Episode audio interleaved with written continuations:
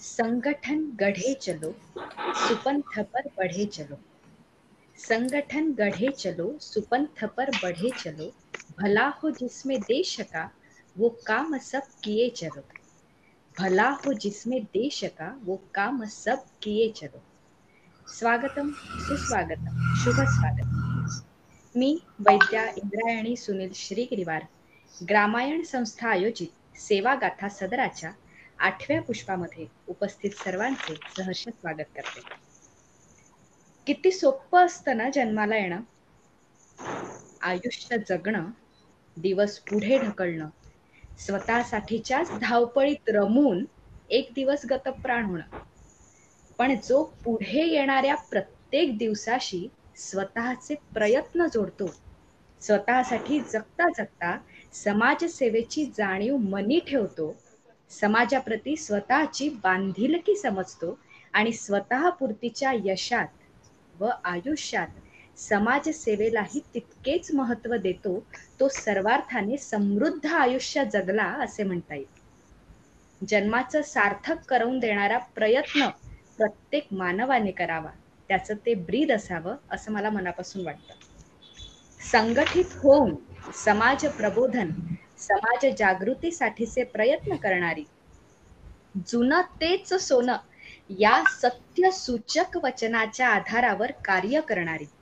युवक युवती तसेच समाज घडणीसाठीचे सर्व पात्र शिलेदार या सर्वांना प्रेरणादायी ठरणारी नवी दिशा देणारी त्यांच्या विचार व कृतींना मार्गस्थ करणारी तसेच अनेकविध उपक्रमांमधून समाज बांधणीचा पाया सुदृढ करू पाहणारी ही आपली नामवंत संस्था ग्रामायण प्रतिष्ठान. ग्रामायण प्रतिष्ठानतर्फे आयोजित सेवागाथा सदरामध्ये आज आपण एका नव्या सामाजिक संस्थेची माहिती व संस्थापिकांचा परिचय आज करवून घेणार आहोत. लाभलेल्या संस्थेचे नाव आहे निरामय बहुउद्देशीय संस्था नागपूर. या संस्थेच्या संस्थापिका आहेत सुप्रसिद्ध डॉक्टर उर्मिला क्षीरसागर. तसेच संस्थेचे सचिव आहेत श्री प्रकाशजी पंडा. दोघांचेही मी इथे सहर्ष स्वागत करते. देश हीच माता देश जन्मदाता घडो देश सेवा ऐसी बुद्धी दे अनंता. खुली ज्ञान विज्ञानाची कलांची कवाडे खुली ज्ञान विज्ञानांची कलांची कवाडे सुखे लाभ घेऊ त्यांचा शिकवोज थोडे. उद्या उंच होऊ आम्ही धरू योग्य पंथा. घडो देश सेवा ऐसी बुद्धी दे अनंता विस्मरू न आम्ही कधी ध्येय देशनिष्ठा विस्मरू न आम्ही कधी ध्येय देशनिष्ठा नव्या भारताला देव जगी या प्रतिष्ठा. सर्व साक्षी सर्वागत तू आम्हा यशोदाता. घडो देश सेवा ऐसी बुद्धी दे अनंता सर्वप्रथम मी मान्यवरांचा परिचय करून देऊ इच्छिते. डॉक्टर उर्मिला क्षीरसागर. सेवा ह्या अत्युच्च भावनेने अविरत वैद्यकीय कार्यात सदैव तत्पर व मग्न असणारे अत्यंत क्रियाशील असे व्यक्तिमत्व. नागपूर व जवळपासच्या गावांमध्येही अधिक लोकप्रिय असणाऱ्या डॉक्टर क्षीरसागर मॅडम.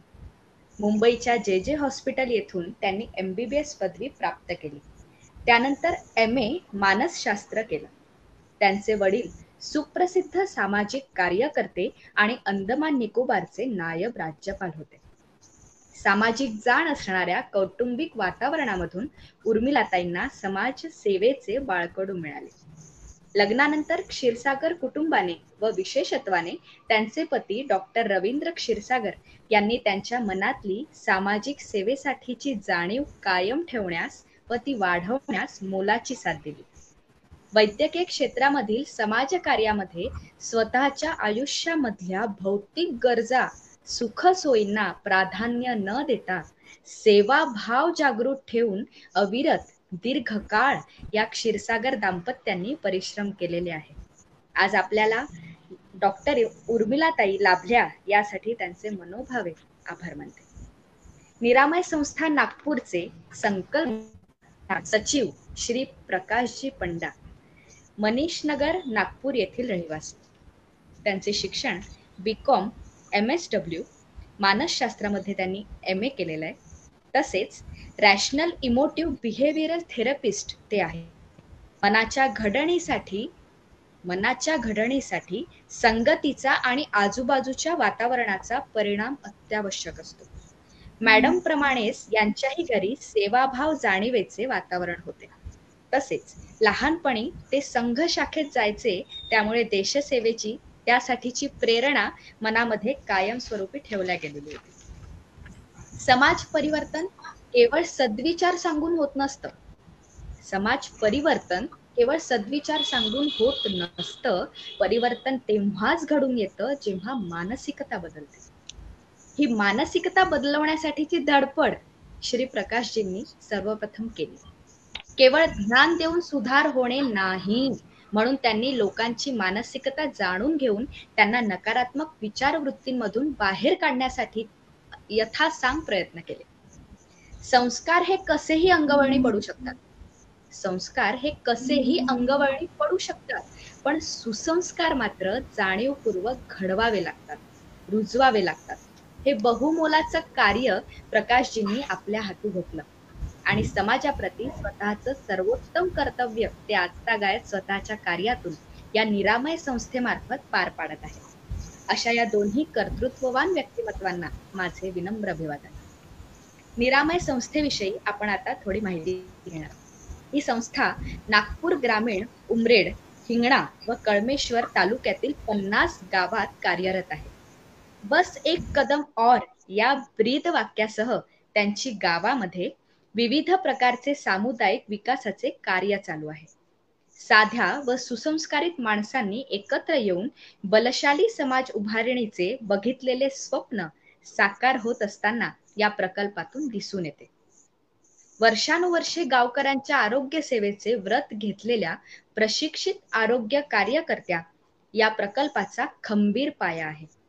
या संस्थेमार्फत व्यक्ती निर्माणाचे उद्दिष्ट मनात ठेवून ग्रामीण समाजातील एक एक व्यक्ती घडवून संघटित करून स्वास्थ्य शिक्षण संस्कार आणि रोजगारद्वारे लोकसहभागाच्या माध्यमातून सामुदायिक विकास केला जातो. शालेय विद्यार्थ्यांसाठी संस्कार वर्ग किशोरींसाठी विविध कला कौशल्य जीवन कौशल्य. व्यक्तित्व विकासाचे प्रयत्न सुरू आहेत. युवा पिढी संघटित होऊन ग्राम विकासासाठी सज्ज होत आहे. गावोगावी ग्राम स्वच्छता अभियान हाती घेतले आहे. सक्षमीकरणामुळेच महिलांचे शारीरिक मानसिक स्वास्थ्य सुधारते आहे. असे अनेक प्रभावी परिणाम या संस्थेने घडवून आणलेले आहेत.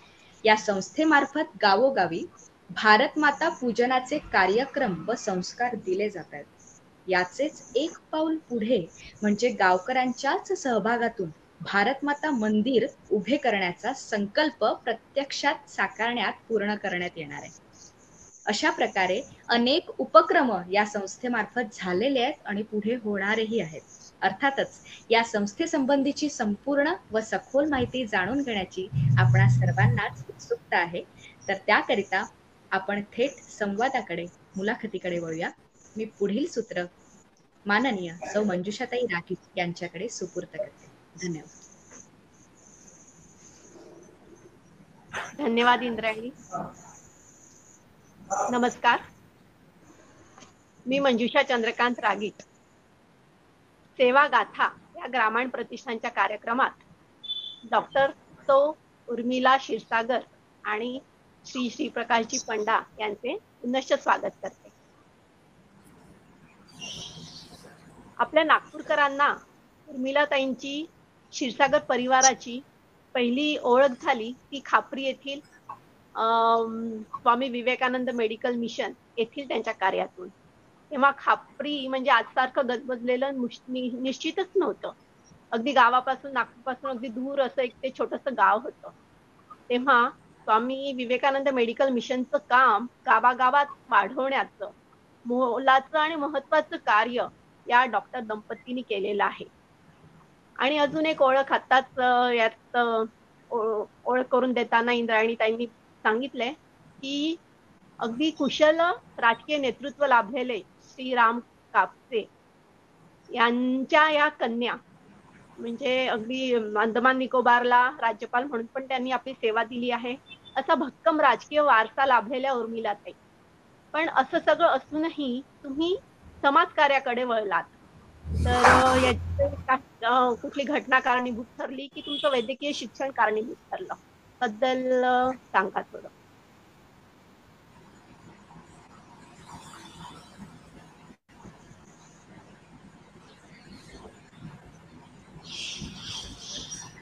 उर्मिला ताई आवाज येतोय ना माझा? शेवटचं वाक्य नाही ऐकायला आलं. हा. नाही. एक मला असं म्हणायचंय की भक्कम राजकीय वारसा तुमच्या घरी असताना साहजिक आहे समाजसेवेचा पण वारसा होताच पण तुम्ही नेमक्या समाजसेवेकडे वळलात. तर त्याला कुठली घटना कारणीभूत झाली की कधीतरी ठरवलंच होतं मनाशी की मला म्हणायचं की तुमचं मेडिकलचं शिक्षण त्यासाठी कारणीभूत ठरलं? मेडिकलला ऍडमिशन घ्यायच्या आधीच मी डॉक्टर आनंद नाडकर्णी सरांचं वैद्यक सत्ता पुस्तक वाचलं होतं. आणि त्याच्यामध्ये तेव्हाची वैद्यकीय ग्रामीण परिस्थिती जी सगळी लिहिलेली होती तेव्हाच मी निर्णय घेतला होता की आपण डॉक्टर बनायचं आणि ग्रामीणांच्या सेवा कार्यासाठीच आपण वेळ द्यायचा. आणि सुदैवाने पुढेही सगळे तसेच अनुकूल प्रसंग घडले आणि त्यामुळेच खापरीला मी स्वामी विवेकानंद मेडिकल मिशनमध्ये जाऊ शकले. आणि डॉक्टर रवींद्र क्षीरसागर सर कायमच आपल्यासोबत आम्ही बघतो असतातच ते. त्यांचं पण आपल्याला मोलाची साथ असते. तर त्यांच्याशी परिचय कसा झाला आपला? आमचं दोघांचं ठरवूनच लग्न झालंय पण माझ्या वडिलांनी माझी माहिती आणि मला कसा अपेक्षित वर हवा आहे ती माहिती संघ परिवारामध्ये दिली होती. आणि सहकार भारतीच्या माध्यमातून माझ्या सासऱ्यांपर्यंत ती माहिती पोचली. आणि म्हणूनच आमचं लग्न होऊ शकलं. तर त्याच्यात सेवा कार्याची आवड हा आमच्या दोघांमधला समान धागा होता. आणि म्हणूनच ती ईश्वरीय योजना असेल आणि म्हणूनच आमचं लग्न झालं. आणि स्वामी विवेकानंद मेडिकल मिशनशी आमचा सतरा वर्ष सतत संपर्क राहू शकला. हो. खरंच नक्कीच एक ईश्वरीय कार्य आपल्या दोघांच्या हातून घडत आहे. आणि त्यानंतरच आपण निरामय बहुउद्देशीय सेवा संस्थेची स्थापना केली. तर मी श्रीप्रकाश पंडाजींना विचारू इच्छिते की संस्थेची स्थापना करण्यामागे मुख्य कारण काय किंवा उद्देश काय होता? असं आहे की मी एका सेवावस्थेमध्ये लहानपणापासून काम करत होतो.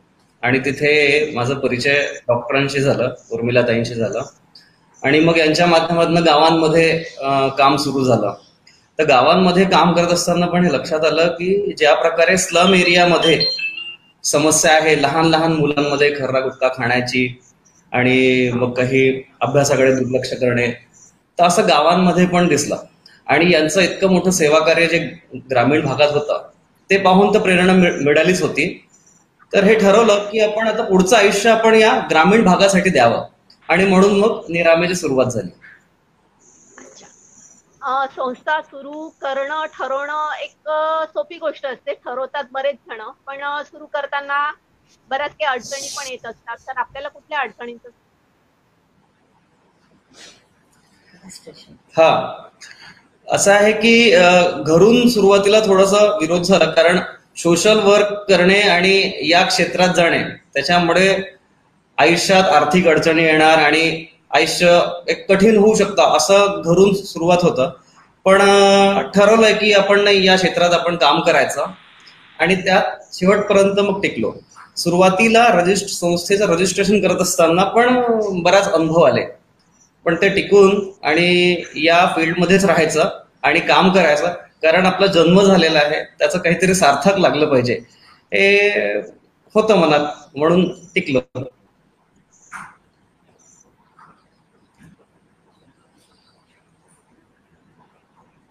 हॅलो.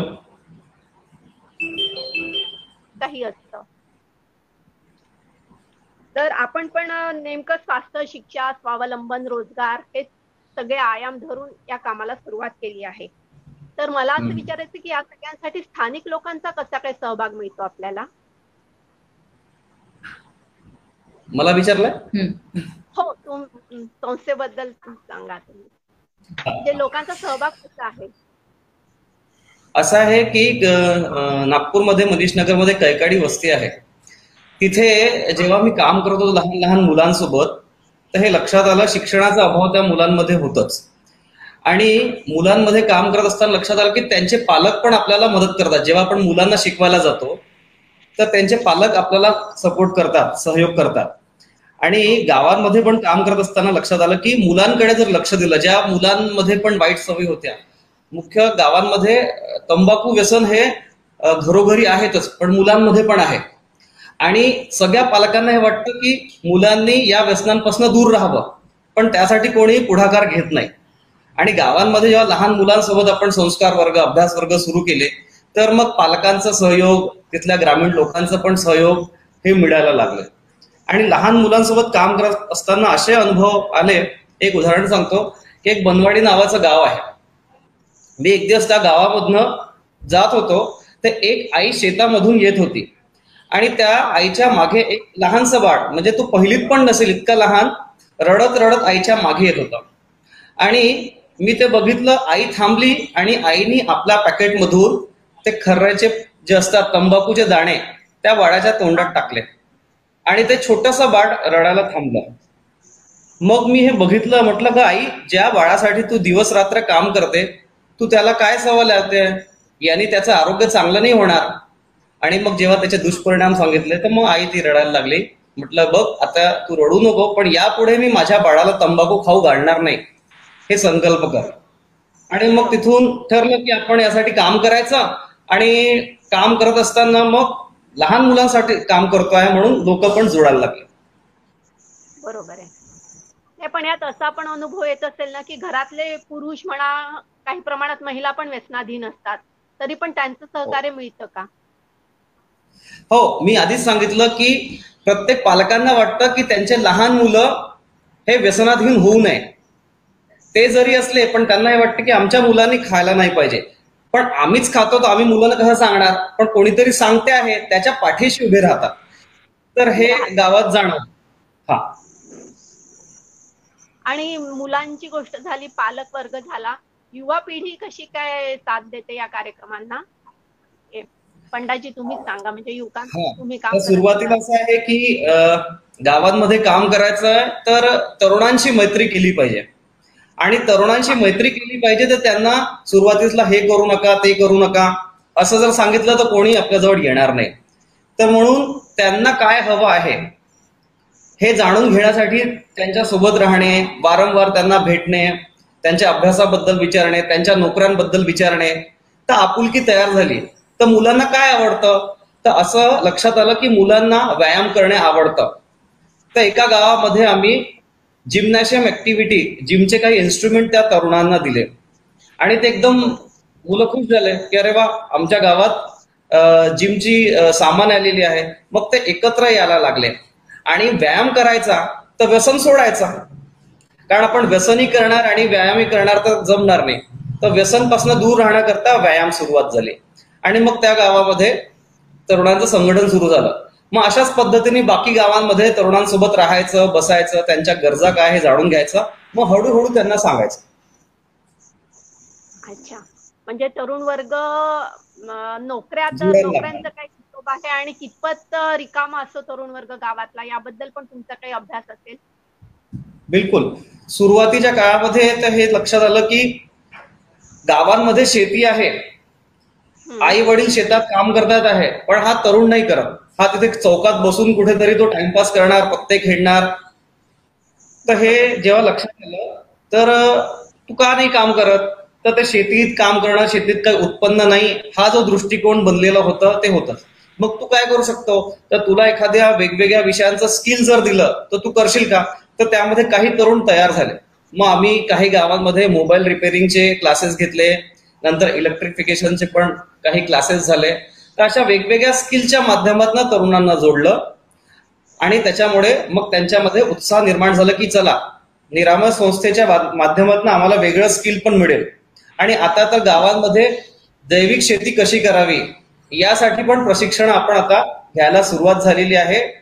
तर तरुणांचा आता कल शेतीकडे गावांमध्ये वळायला लागलेला आहे. बढिया. चांगलंय. म्हणजे एका व्यक्तीने एका संस्थेने कामाला सुरुवात केली आणि इतकी सारी मंडळी सन्मार्गाला लागली असं आपण म्हणू शकतो. निश्चितच तुमचं काम खरंच कौतुकास्पद आहे. तर बहिणी वहिनी आपलं काम खास करून महिलांमध्ये आहे आणि आरोग्य विषयक आपण महिलांमध्ये बरंच काम करतात. आणि सोबत आपण निरामयच्या माध्यमातून वेगळं असं अजून काय करतो महिलांसाठी?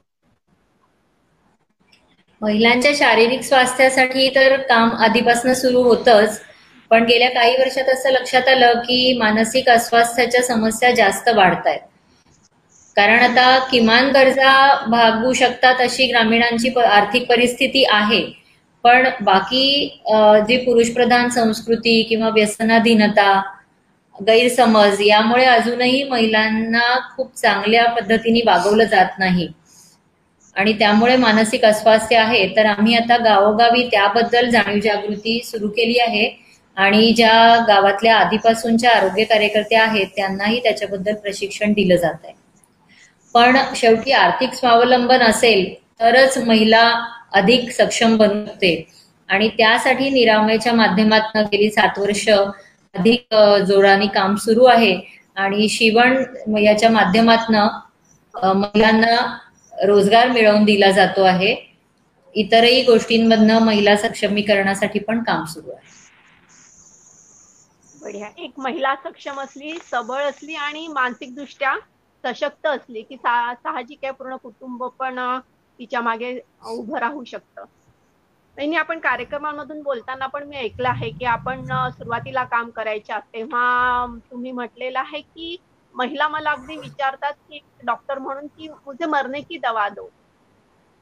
तर याबद्दल पण एक दोनदा मी तुमच्या कार्यक्रमांमधून पण ऐकलंय की सुरुवातीला एकदम एकोणीशे पंच्याण्णव शहाण्णवमध्ये तुम्ही काम सुरू केलं तेव्हा महिलांची अशी विनंती किंवा अर्ज असायचा तुमच्याकडे की इतक्या त्या हीनदीन झालेल्या होत्या. तर आता त्या कामाला तुमच्या कामाला वीस पंचवीस वर्ष होत आले आहेत. तर काही सुधारणा नक्कीच दिसत असेल ना तुम्हाला? निश्चितच.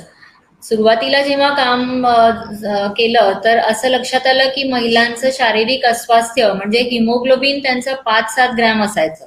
त्यामुळे सतत थकवा असायचा आणि तरी पण खूप कामं करायला लागायची.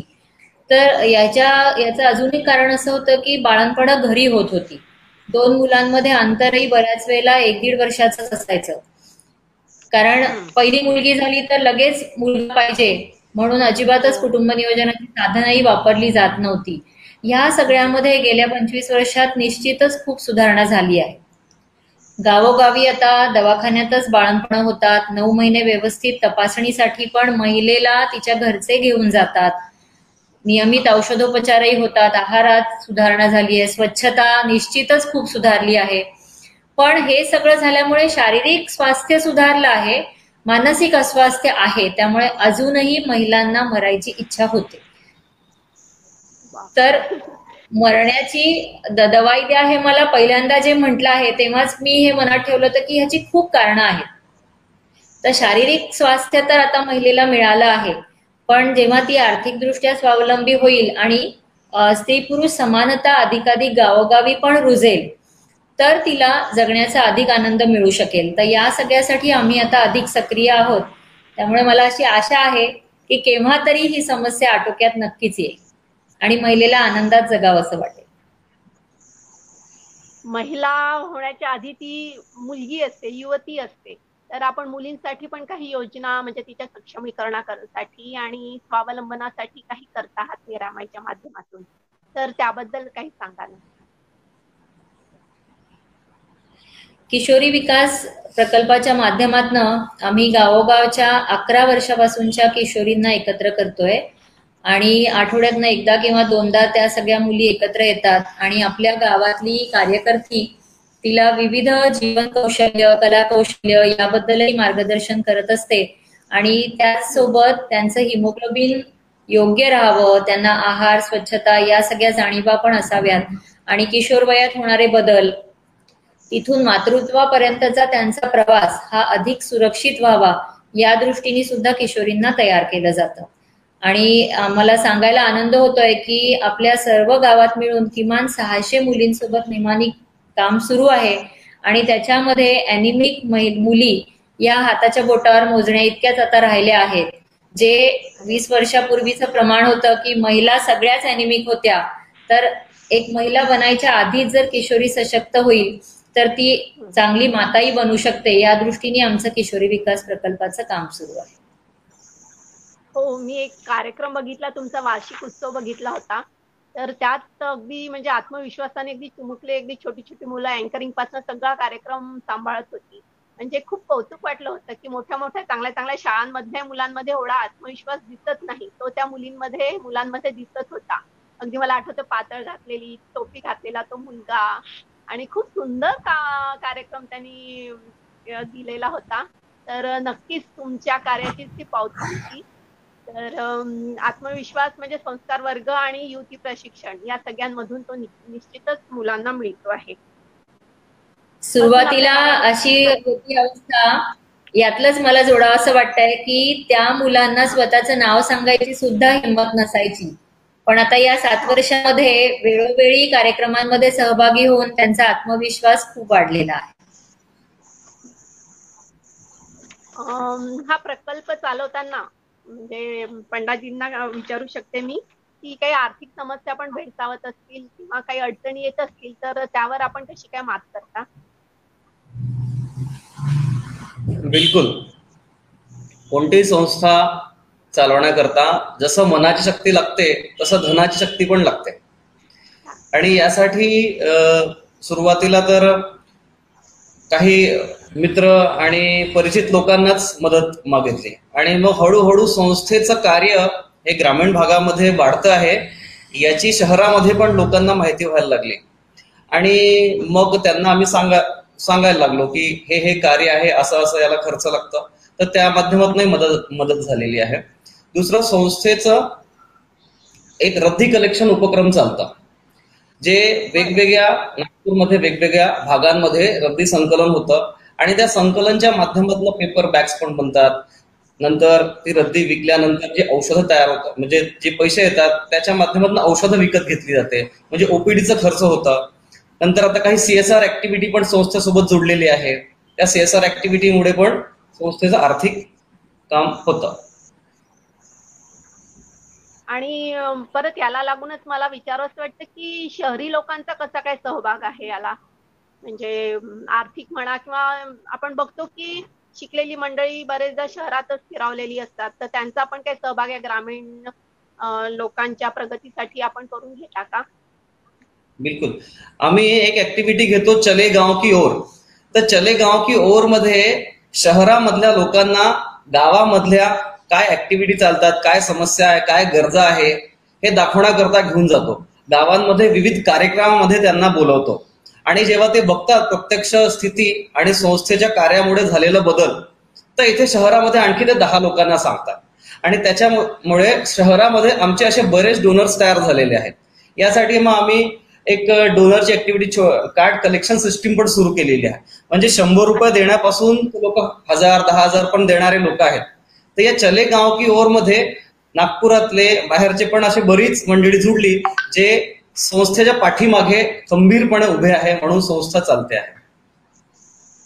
बरोबर आहे. आर्थिक पाठबळ असलं की मग काम करणाऱ्यांना तेवढाच म्हणजे एक टेन्शन कमी असतं. आपण बाकी गोष्टींकडे लक्ष देऊ शकतो. तसंच वहिनी आपण जे एक उपक्रम सुरू केला आहे की जे बेड रिडन पेशंट असतात घरोघरी किंवा ज्यांना दवाखान्यात ठेवण्याची कंडिशन नसते किंवा ट्रीटमेंट काहीच नसते फक्त वार्धक्य किंवा एखादा कुठली तरी व्याधी. एवढंच त्यांचं एक कारण असतं त्यांच्या आजारपणाचं.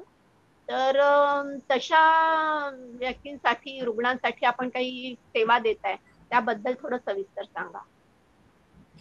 गेल्या पाच वर्षापासून रामाश्रय केअर सेंटर आणि गोकुल केअर सेंटर याच्या माध्यमातून आम्ही ज्यांना घरी नर्सिंग करणं कठीण आहे अशांसाठी सोय करतो. म्हणजे असं नाही की त्याच्यात वृद्धांनीच राहावं. तरुणही येऊ शकतात. कारण बऱ्याच वेळेला घरी कोणी वेगळं शुश्रूषेसाठी वेळ देऊ शकत नाही किंवा ती माहितीही नसते. तर अशा सगळ्यांसाठी निवासी व्यवस्था आहे. आणि त्यामध्ये घरगुती वातावरणामध्ये योग्य तो आहार शुश्रूषा फिजिओथेरपी आवश्यक असेल तर ते वैद्यकीय सल्लाही मिळू शकतो. मनोरंजनाची सगळी साधनं आहेत. म्हणजे एकूणच त्यांचं शारीरिक आणि मानसिक स्वास्थ्य चांगलं राहावं या दृष्टीने आम्ही प्रयत्न करत असतो. बऱ्याच जणांना मानसिक अस्वास्थ्य असतं. त्यामुळे सायकियाट्रिस्टचाही सल्ला मिळतो समुपदेशनही केलं जातं. आणि वेगवेगळे उपक्रम आम्ही असे राबवतो की ज्यामुळे त्यांना म्हणजे शेवटचा दिस गोड व्हावा. या दृष्टीने तरी त्यांना इथे राहता यावं. कारण बऱ्याच वेळेला अशी परिस्थिती असते की दवाखान्यामध्ये म्हणजे हॉस्पिटलमध्ये भरती करूनही व्यक्ती खूप जगू शकणार नसते. मग अशा वेळेला घरच्यांना प्रश्न पडतो की हॉस्पिटलमध्ये नेऊन वेगवेगळे औषधोपचार करावे का शांतपणे मृत्यू येऊ द्यावा? तर याच्यासाठी पॅलिएटिव्ह केअर हे एक शास्त्र आहे की ज्यामध्ये त्या रुग्णाला त्रास होऊ नये. म्हणजे त्यांच्या वेदना आटोक्यात राहाव्या त्यांना शांत वाटावं. म्हणजे ऑक्सिजनची कमी असेल तर ऑक्सिजन द्यावा. कधी समजा त्यांना खाता येत नसेल तर आईस ट्यूब मधनं अन्न देता येतं. पण बाकी कमीत कमी औषधोपचारामध्ये व्यक्तीला नीट ठेवणं या दृष्टीने पण आम्हाला बरेच अनुभव आले आहेत. आणि त्यामुळे खर्चही आटोक्यात येतो आणि रुग्ण आणि त्याच्या घरच्यांना सुद्धा खूप शांतपणे जेवढे दिवस हाती आहेत ते घालवता येऊ शकतात.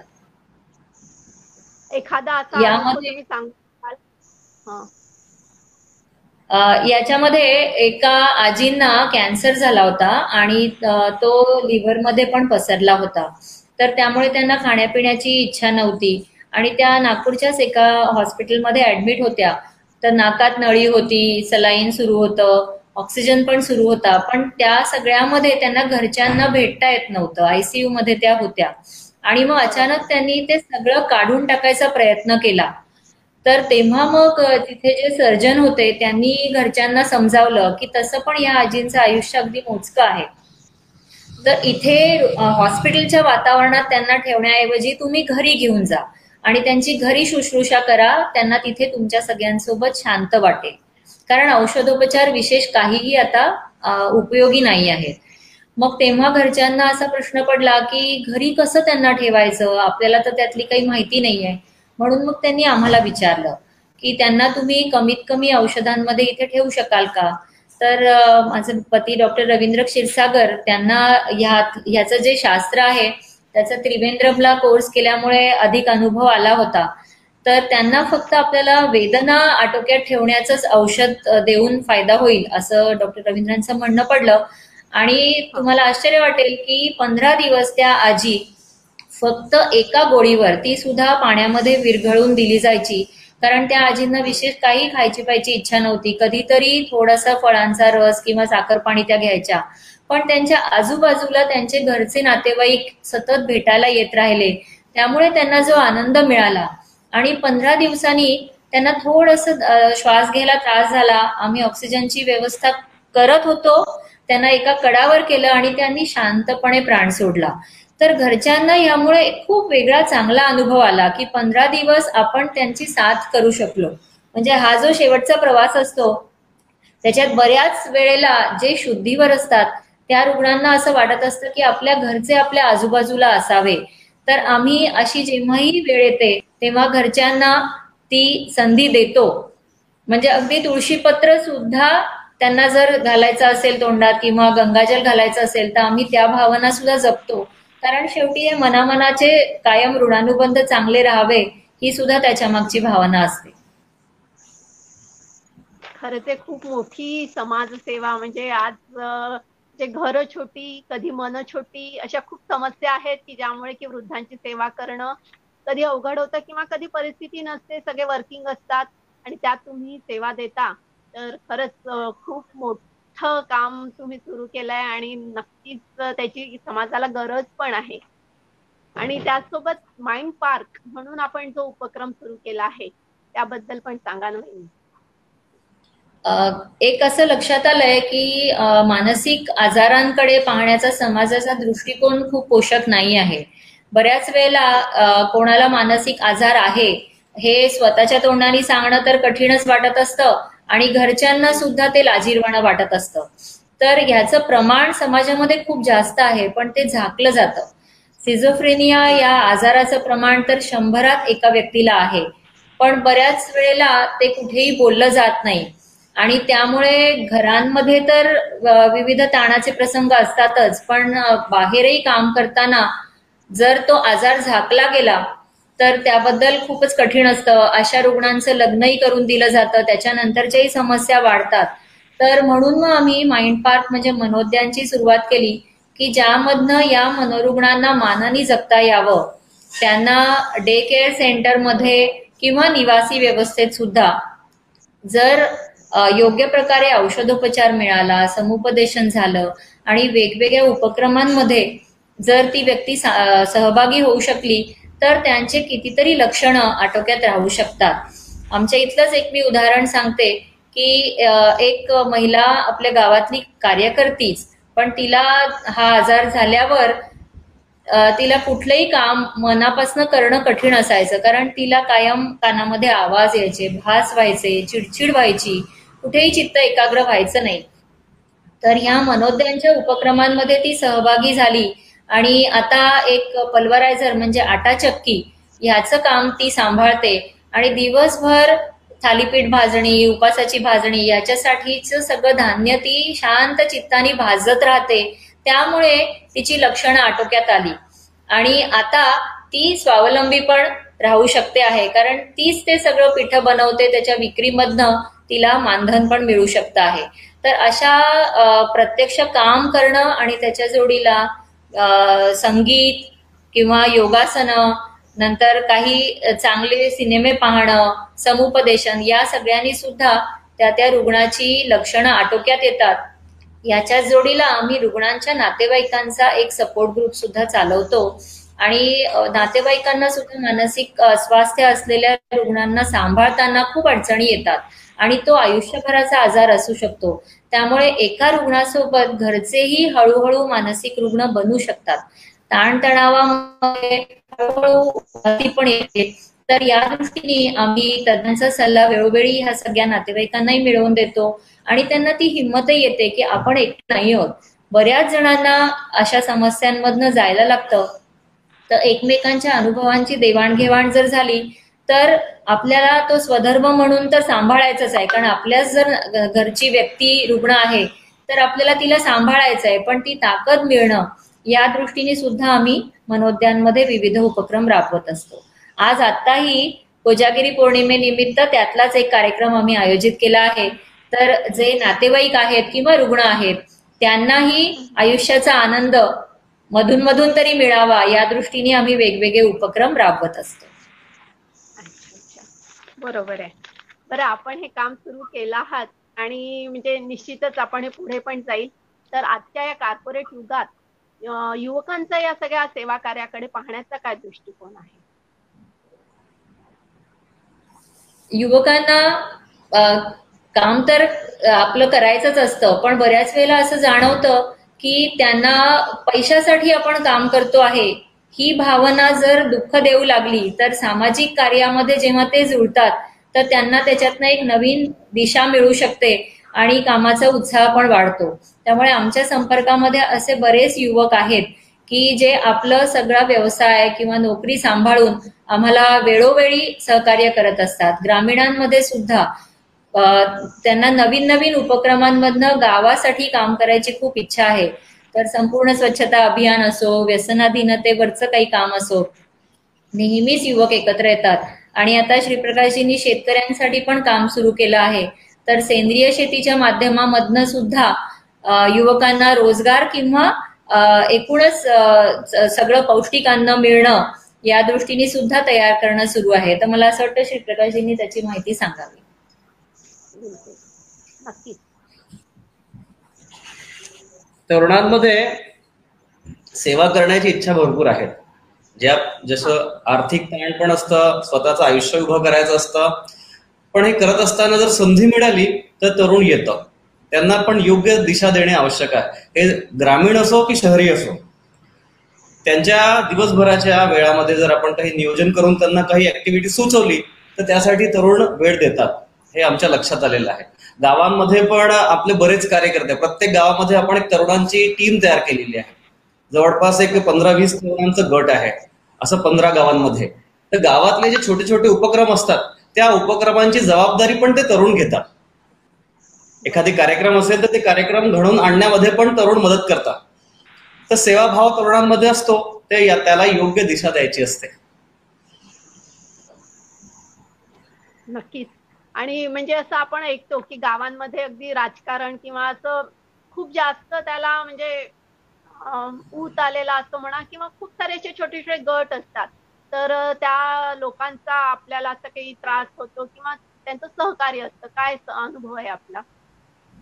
बिलकुल. या सात आठ वर्षामध्ये गावामध्ये जे काही इलेक्शन्स होतात मुख्य सरपंचचे जे इलेक्शन होतात फार वेगळं राजकारण गावात पाहायला मिळतं.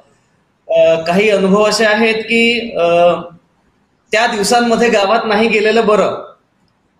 कारण आपलं न्यूट्रल असतं सगळ्यांसोबतचं नातं चांगलं असतं. तर तरुण पण म्हणतात की दादा आता सध्या तुम्ही काही दिवसांसाठी येऊ नका कारण गावांमध्ये गट तयार होतात. जर तुम्ही यांच्यासोबत गेले तर आम्हाला वाईट वाटेल त्यांच्यासोबत गेले आम्हाला वाईट वाटेल. तुम्ही न्यूट्रल आहात तुम्ही सगळ्यांसोबत फिरता. पण मनात येऊ शकतं. तर हे त्या दिवसांकरता आम्ही थोडस टाळतो. कारण हे गावोगावी आहे. आणि राजकारण तर शिरलेलंच आहे.